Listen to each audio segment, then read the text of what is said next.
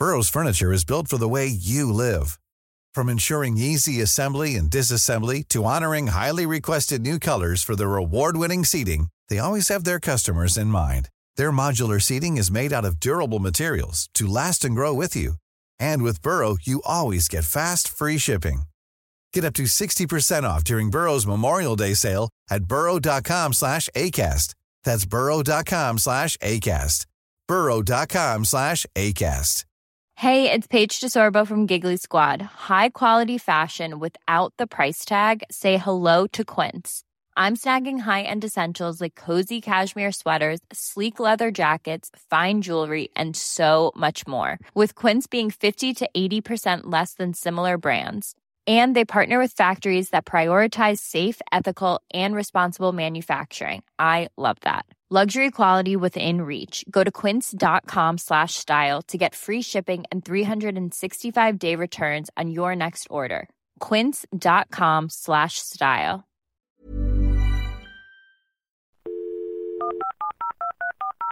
This podcast is a Roifield Brown production. Find others on iTunes. All right. Yeah, I know. Ladies and gentlemen, please remain standing for the singing of our national anthem.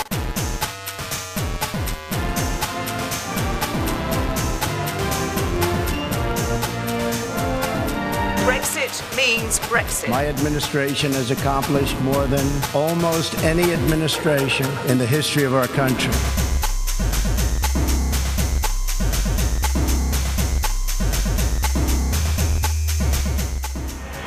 Hello and welcome to Mid Atlantic, the show where we look at the news and the views from one side of Atlantic from the perspective of the other. Normally, I have the dynamic trio with me. That means that we're a quartet. Every now and then, I like to delve deep into a topic. So I get, not that I get an expert, but an expert comes onto the show. We go into the weeds, so to speak. And today we have Susan Stokes, who's a professor of political science at the University of Chicago. Professor, thank you for coming on to Mid Atlantic. My pleasure. Thank you.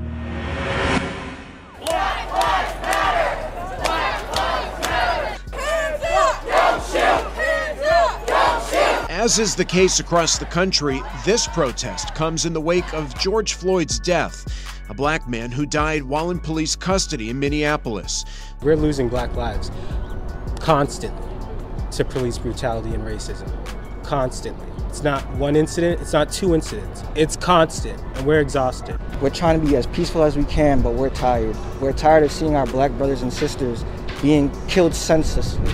This group is demanding justice, but not just for George Floyd. We live in a very turbulent time. And it's very easy to look at 2020 and to say, with the Black Lives Matters protests, that this is the year to, to kind of end all years. But specifically looking at street protest, really we've been living through a decade and a half of unprecedented protest around the world, haven't we? Why is that?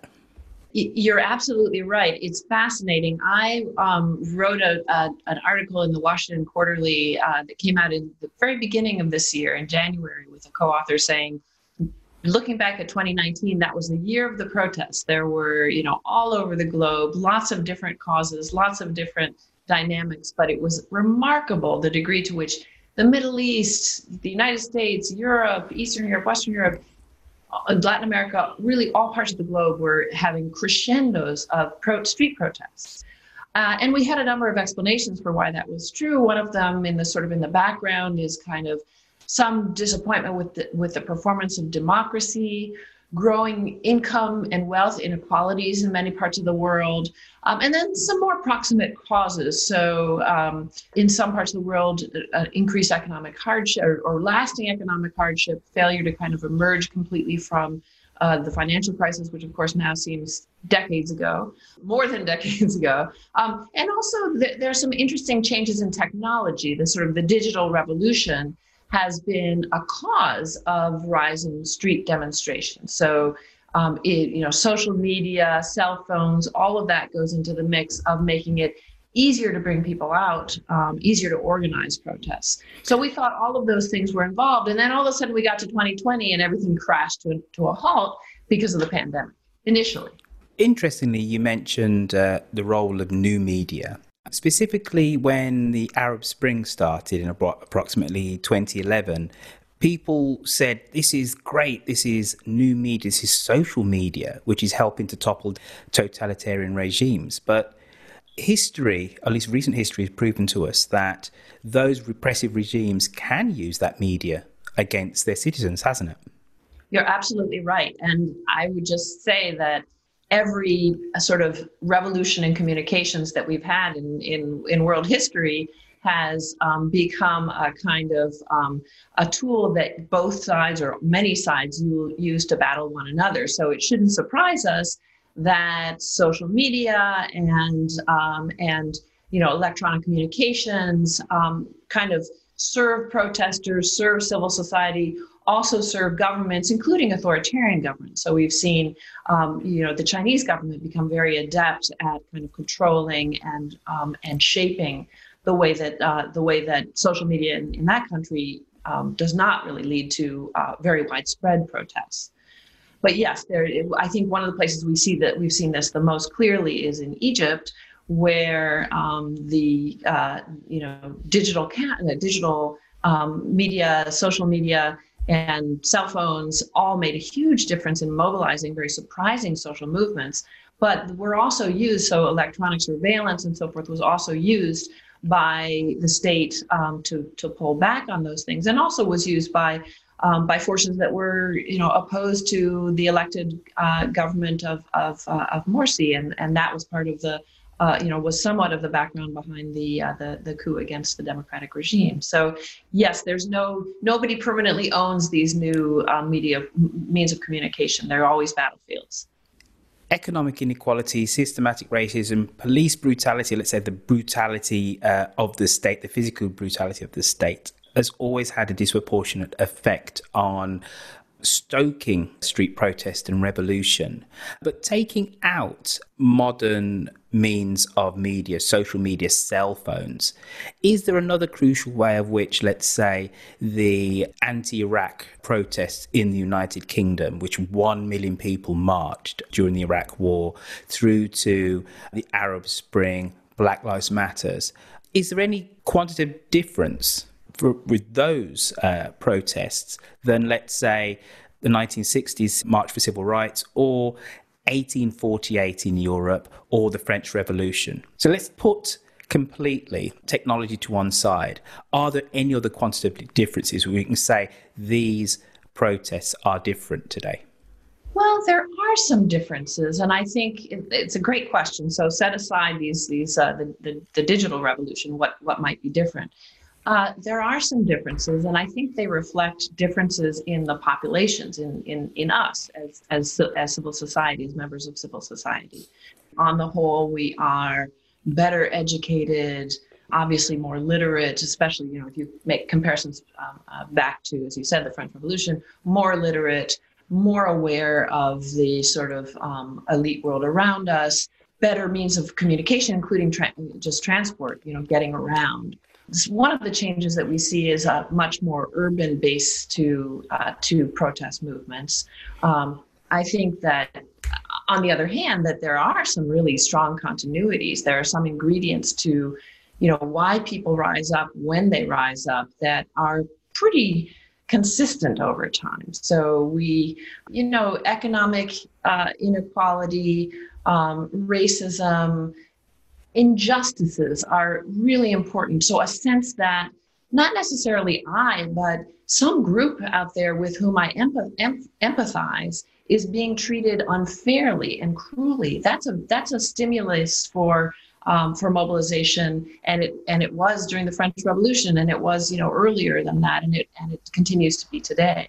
Please tell me if I'm wrong here, but one of the differences that I really discern with the Black Lives Matters protests, which are happening right now, throughout America is that there are many people marching of which um, they don't have a direct instance of this level uh, of, of that type of oppression i.e., there's a whole load of white folks there marching. When I think back to, let's say, the French Revolution and what I've read about it, um, it was the uh, the people without culottes, the sans culottes, who were, you know, they they didn't have bread and they were marching for bread, and the, they directly were against uh, the aristocrats, and the middle class felt that they didn't have political representation in the state, so they sided with them.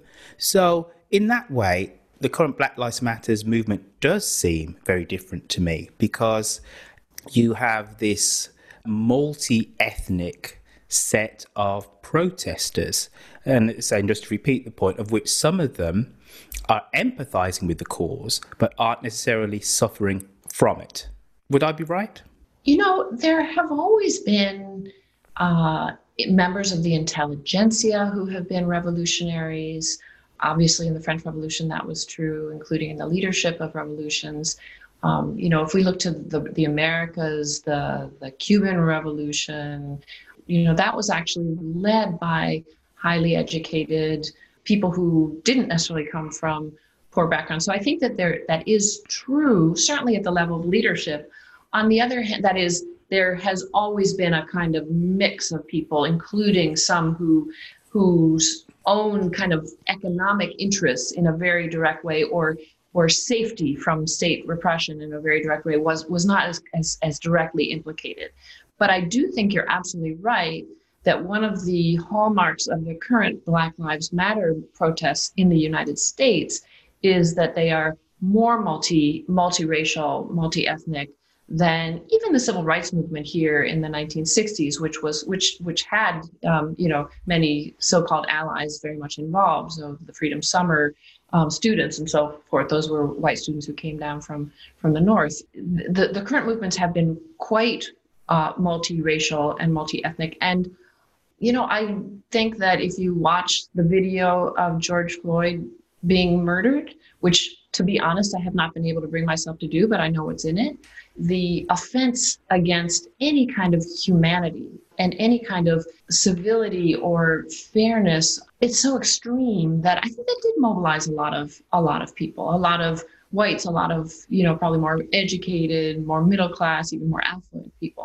Of course, that can bring problems of its own. And I and I know that some of the African American activist leaders of the movement have been concerned about a, a, kind of you know takeover or or the sense that that other white viewers out there, bystanders, if you will, are sort of more moved when they see a bunch of white you know moms in in the, the vanguard of the Portland protest, for example, um, and feel that that's a limit to empathy that that we'd like to overcome.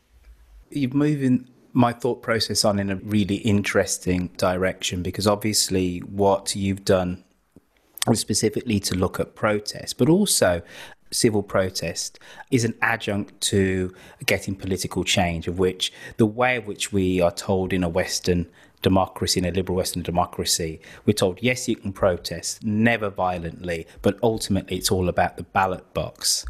The, example that you used of white liberal mums is a really interesting one because if we specifically look at the supposed coalition of the Republican Party, historically, it was about suburban America, wasn't it? And suburban mothers. And Donald Trump has specifically made an appeal in the last month or so to remind suburban America and suburban mothers that poor people coming into the neighborhoods is not a good thing. And poor means black, or at least poor means non white anyway. How have we seen the traditional voting patterns of the last 40 years since the start of the Reagan era maybe change? And is that really what we're seeing on the streets of Portland? That suburbia isn't necessarily in lockstep with the Republican Party and you can, and you can see it manifest there on, on the streets of Portland. So, how have the different communities, the different ethnicities, the different socioeconomic groups of America, how has their alignment maybe changed since uh, the start of this new liberal um, era, which started with the uh, election of Reagan? It, it's such a fascinating question. Let me take the suburbia part of it first, and then I'll go to the voting part of it. Um, the suburbs have changed in the United States. They are um, on the whole more uh, more ethnically diverse or you know it's even the case this being a very segregated residentially segregated country still there are many african americans who live in suburbs that are predominantly african american there are many latinos who have moved to suburbs and there are suburbs that are that are racially much more mixed. And obviously suburbia is not one thing in terms of economic status. There are um, lower middle class suburbs, there are working class suburbs, there are very affluent suburbs. And so suburbia doesn't, in a sense, the it doesn't push the same button. So this is where I sometimes I think Donald Trump is a little bit sort of frozen in an earlier period because there was a day when sub- suburbia meant white flight. It meant uh, white families that had left the cities in search of, you know, better schools, and probably many of them in search of, um, you know, less crime, meaning as, as a kind of uh, a code for um, less racial integration.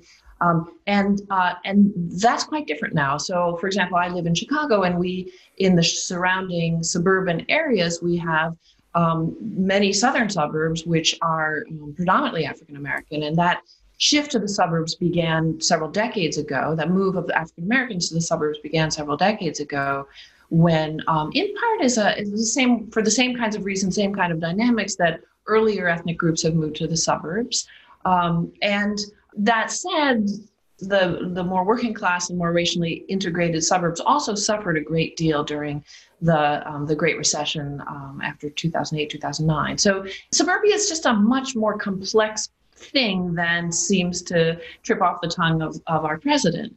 Um, and I think that's one of the reasons why the strategy has not been hugely that is the the the, the Trump campaign's strategy of trying to pit suburban America against the Democratic Party um, with all kinds of tropes having to do with race and crime and so forth has not really worked all that well. So really, the base of the um, of the of Trump is less suburban, although it is that as well. And there are quite affluent people who are uh, who are Trump supporters. Um, but it's really more of a of, of a semi-rural or, or ex-urban kind of uh, versus urban divide. Um, so he has those folks more or less firmly in his base, obviously with great regional variation and so forth. Um, and the, the, the, the, sort of old sub- suburbs versus city kind of um, divide is just doesn't work the same way. Now, let me turn to your question about voting patterns. It's also fascinating. Um, you know, the, the, the US has gone through enormous changes in the nature of our party system. And um, Donald Trump and his 2016 electoral coalition is just sort of the culmination of that change. So we've had a steady process of polarization of the two parties, of the Democrats and the Republicans, really beginning with the Republicans and to some degree going back to um, the Newt Gingrich period in the 1990s, but really even before that, where the as a kind of slow fallout in some ways of the Civil Rights Act and the loss of the Democratic Party's support in the South, there's been a kind of um, a, a, kind of homogenization of the party. So that's true regionally. So um, the the Republican Party is much stronger in the South and in parts of the West. The Democrats much and part, parts of the, the Midwest um, the Democratic Party very strong on the on the West Coast, uh, very strong in the Northeast. The kind of um, moderate northeastern Republican is uh, vanished. It's gone the way of the dodo bird. You know, really almost doesn't exist any longer. So you have congressional districts and to some degree states that are kind of either red or blue, and there's not much chance for the other party to win. And then there are many, many that are, are you know, purple as we call them, and and could go either way. But that, but that has sort of both been a product of and further fed a kind of ideological polarization of the parties in, at the leadership level. So um, what that means in terms of voting patterns is that um, we have a fairly um, sort of uh, you know the, the the electorate kind of maps onto that polarized system. So we have um, pretty unshakable um, Demo- Democratic Party, which is quite a coalition again, still much more of a coalition. African Americans vote heavily Democratic, uh, Jewish Americans, um, to some some of the white the, the Latino population a little bit more up for grabs, but leans Democratic. It depends a little on what the national origin of, of within the Latino population. To some degree, I think that the the danger for the for the Republican Party under Trump is that they're kind of losing the more highly educated white voters. The Trump base is southern, parts of the Midwest, parts of the, the sort of the non-coast West, and much more white. You know, very very white and and to some extent more rural and more low income. And those are kind of fixed positions. So we don't see the polls moving around. We have all hell's breaking loose in our country, all kinds of issues. And the polls have been steady, steady, steady. There, there just aren't that many people who don't really know what they think about the Democrats and Republicans at this point.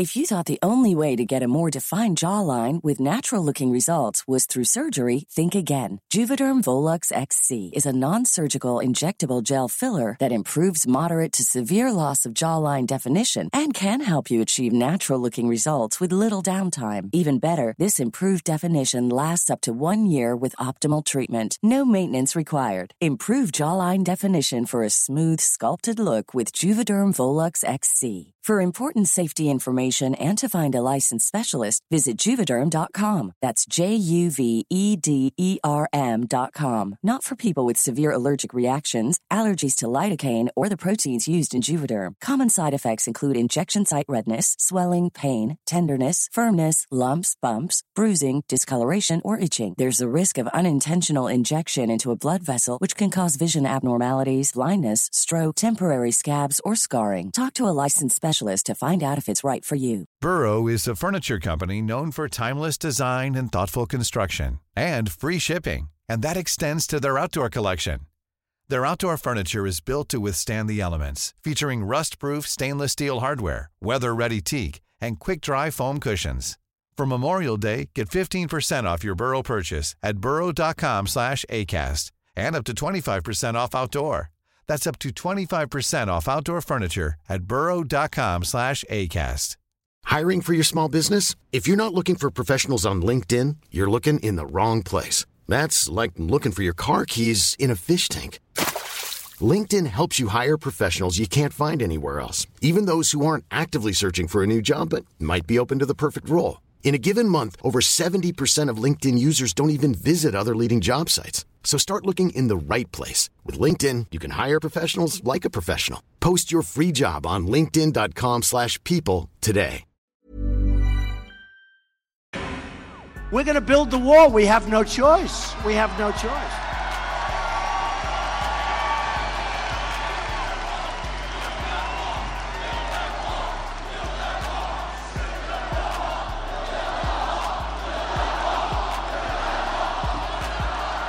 Build that wall. Build that wall. Build that wall. Build that wall. Build that wall. Build that wall. Build that wall. Build that wall. How dangerous is it for the immediate future of America that we have one party which is almost uniformly white, another party which is much more diverse, how dangerous is it for America that, regardless of what the news is, people say the Trump base is, let's say, in the low 30s of a percentage. But the people who are still prepared to vote Republican, regardless of whatever the current incumbent of the White House does, is at least another 10 plus percent of that. So Trump, uh, any worst projection now, is looking at maybe 42, low 40s percent of the vote how dangerous is it that, specifically with these street protests, that there is no visible leadership? Is this a triumph of crowdsourcing of issues? Or is this a worry in that the issues that people are agitating for probably won't get the legislative push that they need because there is nobody to one person or a leadership to articulate them? And I've I've conflated two things there, and I I know that I have, but I can see that there is an innate pressure in the American political system, and I worry about it much more than I think maybe if I'd have been alive and cognizant in the mid to late sixties, I'd have worried about America then, because the the line of progress seemed to be much more clearer then. You had the Voting Rights Act. You you had a leader with Martin Luther King and the other civil rights leaders who could really articulate a grievance and then apply p- political pr- pressure to those systems. So um, I'll ask you two really distinct questions. How dangerous is it that America's polarization can be seen in its ethnic mix of its major political parties? And where does this, I would say, righteous anger for change, for justice, to do with the systematic treatment of people of colour, specifically black people, where does that go if there is no national leadership specifically um, articulating that uh, with all these unprecedented protests? Those are two wonderful questions. Let me let me uh, take a shot at the first one. So, it doesn't worry me that we are a crazy, mixed up, you know, ethnically diverse, you know, immigrants from all over the place. Everybody's has parents or grandparents from some some place if they're not themselves immigrants. We that's who we are. That's who we are. Yes, the Republican Party had a good chance of making itself a more multi-ethnic party with a with making a serious bid for Latino voters. Um, the George W. Bush went after uh, Latino voters. Karl Rove, who I don't think is a particularly uh, champion of inclusion for entirely for electoral reasons, thought that was really the way that the, the Republican Party had to go. Donald Trump started his campaign saying that you know Mexicans are rapists and criminals. So so much for that. You know, he sort of tore up that playbook right right at the, at the outset. Um, it's still remarkable that there is quite a bit of Latino support, not by any means majority, but there is quite a bit of Latino support for for Trump, and that's uh, I think that has to do with social conservatism and abortion and issues like that. Um, but back to your question, it doesn't worry me that we are sort of sorting ourselves ethnically. What worries me, so if I weren't wearing glasses, you could see the dark circles under my eyes. What keeps me up at night is the um, the kind of militarization of some of this. You know, the um, the fact that we have people who are armed and who live a kind of celebration of the individual right to bear arms and are armed to the teeth and are encouraged to be so um, are being encouraged by the high political leadership of the Republican Party and the Trump campaign to um, to act on on violent instincts. Uh, you know, it's that scares me. That it scares me that we've had really political assassinations recently. I mean, of, of civilians, but um, that has happened. So it isn't all police killings of protesters or just people. It's also civilian violence, which is being encouraged by political leaders in a very irresponsible way. Come November, we get some kind of blurry result to the election, which we've been encouraged to think of it as a blurry result, right? You know, for months now, because the president goes around saying that you know it's going to be fraudulent that level of citizen civilian violence could really ramp up that scares me a lot now on your other question about the leadership of um, so for example you pointed out and i think it's a very astute observation that like black lives matter is a pretty decentralized group and has local leaders and activists in many, many parts of the country.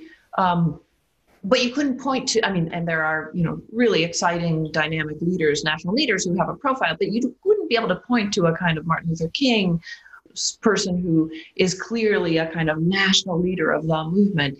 Now, does that mean that the demands of the movement will not make their way into legislation?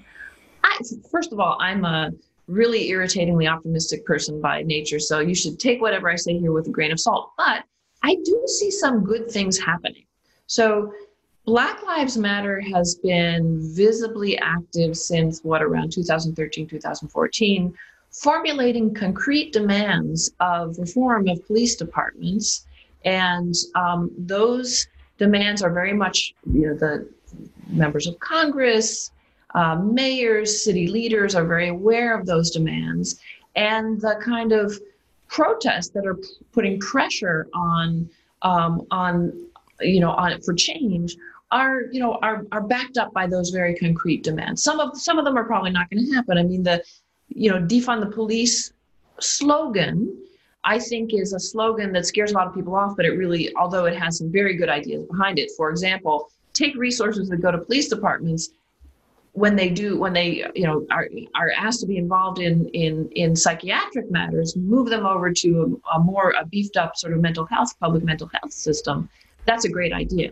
Um, but there are other ideas that have to do with police accountability that are very much on the table. Let me just mention so, just uh, yesterday, Breonna Taylor's family, so this is the young woman who was killed in her own apartment by police who had a no knock warrant, came through the doors, and then her boyfriend thought they were under attack and pulled out his gun and, and took a shot. The police came in with their guns blazing, and then one of their the police officers went to the parking lot and just started shooting at the, her apartment from outside completely recklessly and even shot bullets into neighboring apartments so th- th- that's in, in louisville tennessee that became a major movement and she her family just was awarded a $12 million award but along with that came acceptance of some demands for example actually they've already carried out the end of warrantless searches um, various things having to do with police accountability. So I do think it's a very smart movement.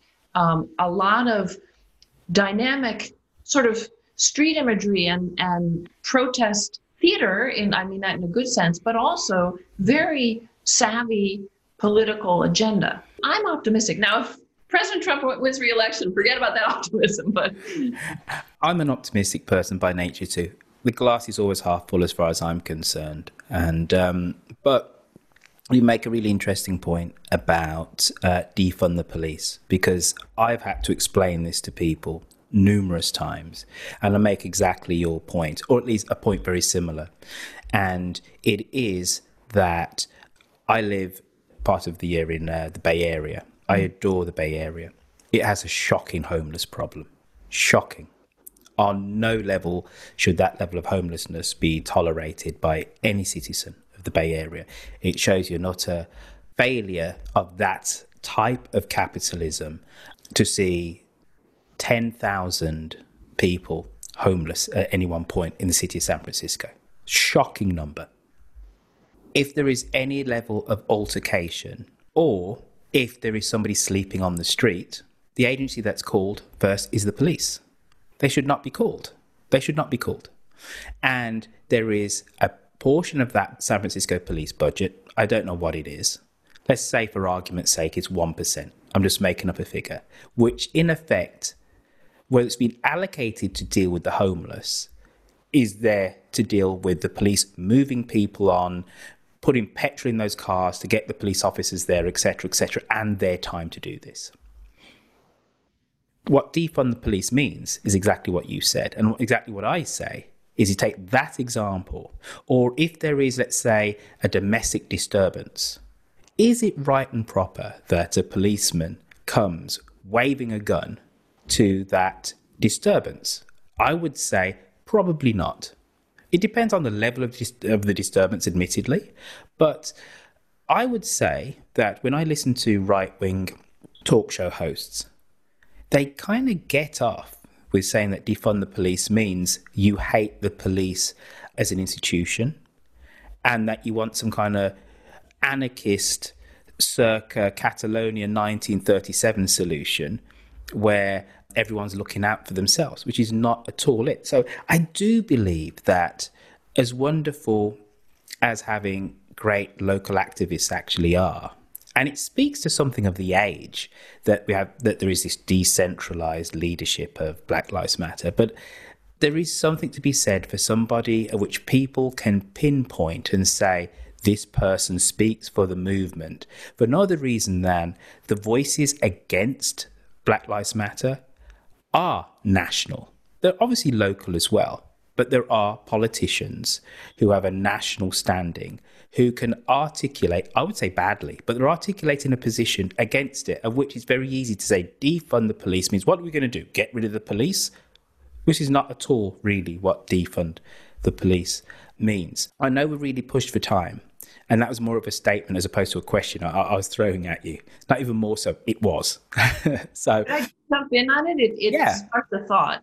Um, I, I really agree with you. One of the another of these terrible cases we've had recently is that of uh, Daniel Prude in Rochester, New York, who um, was uh, uh, visiting his brother, who actually sent by his mother from here in Chicago out to these are you know grown brothers to his brother because he was having, you know, some serious psych- psychiatric difficulties. He he moved in with his brother, and in the moment of a terrible crisis where he actually left the house, and his brother was very fearful for his welfare, the, his brother called the police, and um, months later, we found out that uh, that Daniel Prude never came back, and and he it ended up it ended up being the case, although we didn't know this for a long time, that he was basically killed by the police who didn't know the first thing about how to handle a you know really manage a psychiatric uh, situation. And the most heartbreaking thing I think be in a you know besides the George Floyd murder for me was hearing an interview with his brother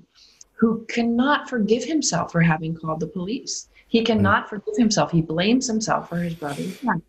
And it doesn't matter that people say to him, look, that's what we do in this country. When, you know, our brother takes off his clothes and runs out into the winter and you're afraid he's going to run in front of a train, you call the police, but that shouldn't be. They're not equipped.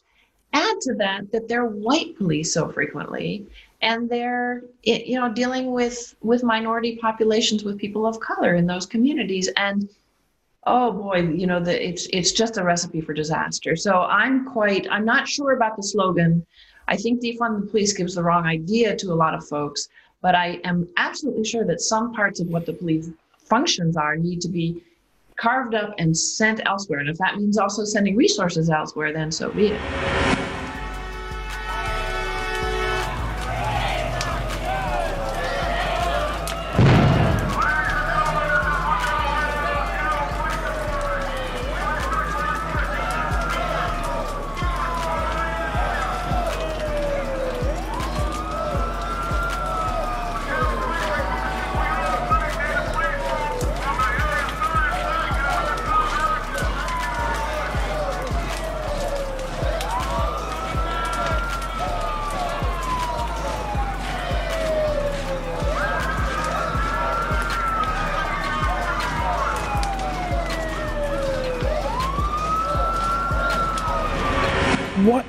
The biggest disincentive for people not to protest? As a student of history, these protests all seem to happen in the summer.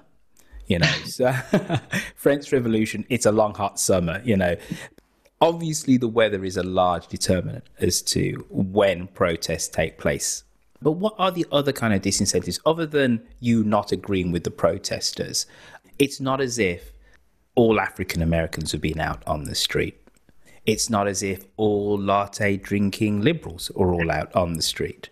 So, what are the, some of the classic disincentives for people who, let's say, broadly agree with the aims of protesters, not actually to um, to be active in uh, an urban civil protest? Well, you're absolutely right. Uh, I would say that there are there are, there are the occasional winter protests. If you think back to 2013 through 2014, that winter that was the winter of the Euromaidan protests in, in Ukraine. But you saw those pictures and you thought, oh my goodness, those people are they must really care. They're out in terrible. Yeah, weather. but they're Ukrainians. They, yes, exactly. they, they can deal with the cold over there exactly. You and I wouldn't do that, right? Um, so I um, I'll, I'll plug a book that a colleague and I recently published published last year called "Why Bother: Rethinking Participation in Elections and Protests," and we um, we sort of made a basic kind of conceptual distinction between costs of participation um, and what we call costs of abstention. So, what are costs of participation? So, things that make it when they when they increase, you're less likely to turn out. So, um, it's time consuming. It could be dangerous. There could be there could be cops who you know who uh, get involved. There could be you know anarchists. There could be uh, you know other kind of extremists who get you in trouble. Um, it it's uh, you know it's cold outside. It, those are the kinds of th- or, or just kind of knowing where to go and and whom to go with. It turns out that a big factor is people are much more likely to, to attend if they've got if they're part of a network that's attending. So kind of protest participation and voting for that matter as well are kind of contagious uh, i wouldn't say diseases they're contagious good behaviors. So those things play a big role. So another thing to mention is age. So protests are one of are the only form of political participation where young people tend to outnumber older people. Um, and that probably has to do with a kind of risk tolerance. Um, younger people are less likely to weigh the risk to go through that list that i just went through. Um, then what we call costs of abstention. So these are these are things that are if you don't go out, you're going to bear these costs. And those include things like the internal friction of knowing that you should be out there, you care a lot, you're really angry, um, but you're not you're hesitant to do it. They include the sort of social pressure and social shaming and just caring a lot about the outcome. You know, if I care a lot about living in a society in which this sort of George Floyd murders just don't happen anymore, I'm much more likely to to get involved. I mean that, you know, um, so that's something that will I will weigh against the other things that are keeping that are keeping me from from joining. Now, what we we saw a really interesting demonstration of this whole dynamic with that from 2019 to 2020, as I mentioned before, 2019 was the year of the protests. It was incredible around the world. There was just so many protests.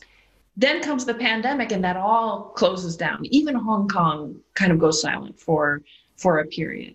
Um, and then in this country, and you, I'm sure you observed this, Memorial Day weekend, George Floyd is killed, and all of a sudden those costs of abstention just shoot up, and people are out on the streets pandemic or no pandemic. If the cause, if the sense of injustice, if the desire for change, if the social pressure, social involvement are sufficient, they'll overcome very, very major, major obstacles to, to getting involved. Now, you know, the biggest protests, even the ones that we've been mentioning, Ukraine, for example, they rarely get more than 10% of the local population involved. So, um, whereas if you had an election and only 10% of people uh, turned out, that would be a, a, failure of an election. So, so voting is something that people are encouraged to do. Maybe not all people are so encouraged to do. Maybe in this country, you know, we tend to make it difficult to do it, but still, the pressure to be involved is that much more, that much greater. Also, people tend if you if you start voting when you're young, you tend to keep voting over the, the source of your the course of your lifetime. It's time to wind things down. Quick fire round. Should we take money out of campaigning? From a, from a British perspective, it's obscene the amount of money spent on American elections. It seems to be that if you can afford to put money into a political campaign, your view is more valid than than others that can't which then I think goes somewhat ties back to really what we're talking about. To see the political apparatus as very different from street protests, because generally the people who are protesting on the street are not big campaign donors. They might be able to put five dollars here, ten dollars there, uh, but they're not doing thousands. You know, um, Bloomberg was not on a march for Black Lives Matters who's just given, was it, $100 million for the uh, Democratic Party to campaign just in Florida alone. Is the amount of money in the American political system, is it dangerous to democracy viewed from the lens of civil protests? Very much so. Very much so. You know, British politics, as we all know, is no simple thing. There's the good, the bad, and the ugly over there as well. But if I could steal something from you folks and bring it over here, it would be uh, the regulation of campaign finance, which goes back to the 19th century and looks fantastic to us. I mean, you know, serious regulation that really that really counts, and it's incorporated into the way that campaigns and, and parties think about things. Obscene amounts of money. Um, as you know, the situation in this country has become much worse since the Citizens United decision, which basically took a lot of the caps off um, off the, the, the limitations of contributions. Now there's money and there's money. Many candidates, so Barack Obama, for example, raised enormous amounts of money from very small donations, as did Bernie Sanders. So, you know, the, the fact that we have to spend so much money on campaigns is not a good thing. But the real problem is the enormous billionaires and corporations that can spend enormous amounts indirectly through PACs, directly on campaigns. They can bundle contributions to get around individual limits. Um, and directly influence the course of, of campaigns and, and, and what politicians will do and what they won't do. And the perfect example right now is um, the position of, uh, of the incumbent president on climate change ever since the, the Woodward tape came out showing that he really knew that the pandemic was going to be bad, we have to wonder when he says that climate change is a hoax. Now we think, well, maybe he really does understand the science, but he's just not going to say it. publicly, he has to he has to pander to the to the, the Republican Party has to pander to the Koch brothers and to other fossil fuel in, interests, and so they they have to be on board with a with a, a kind of a suicidal kind of policy for for the planet. So, um, absolutely a, a, danger to to democracy. Completely unfair. What you said is exactly right. Why we would think it would it's fair to let some people have enormous influence over the political process just because they happen to have a lot of money doesn't make any sense at all. I don't think there's a serious political theorist on the on the planet who would argue in favor of that. So absolutely a danger and something that we, we wish we could fix, along with a lot of things having to do with camp, with election administration. We are very far behind. One of the whole points of this show is to compare and contrast uh, US and UK politics and our political norms. So it fills my heart with much joy Susan Stokes, Professor Susan Stokes, that you admit that my country, the country of my birth, is far superior uh, to yours, at least in one regard. Uh, listen, when it comes down to campaign finance. Uh, Susan Stokes, thank you for coming on to Mid Atlantic. Thank you for being such a great sport, and thank you for explaining. Um, how modern protests are different uh, from the protests of old, how they have similarities, and maybe pointing out some of the flaws in the American uh, current political system. Thank you. Well, it's my great pleasure. Thank you so much. Just before you absolutely go, because generally when people come on and do podcasts or do shows, they've got something to hawk. So I, I believe you have a book or two. Can I show you here? This is the, uh, do I have it here? Yes, the book that I just mentioned is um, called Why Bother? And the subtitle is Rethinking uh, Participation in Elections and Protests. And it was published in 2019 by uh, Cambridge University Press. And uh, it's short and it's written so that we try to make it engaging for a, a, a, a you know broad audience. It's not just written for fellow. So, I mean, you, you, couldn't get an American publisher to do it. The censorship in America, you had to come over to a good British publisher to get your book out I Love. I love it. Yep, yep. Brilliant. So the book is called Why Why Bother. Uh, go get it from um, dare I say it, the, the big bookshop in the sky, or even better, try and find it at a, a, local bookshop. But if you can't, then do the big bookshop in the sky. Susan Stokes, Professor Susan Stokes, again, thank you for coming on to Mid Atlantic. Thank you so much. Really a pleasure.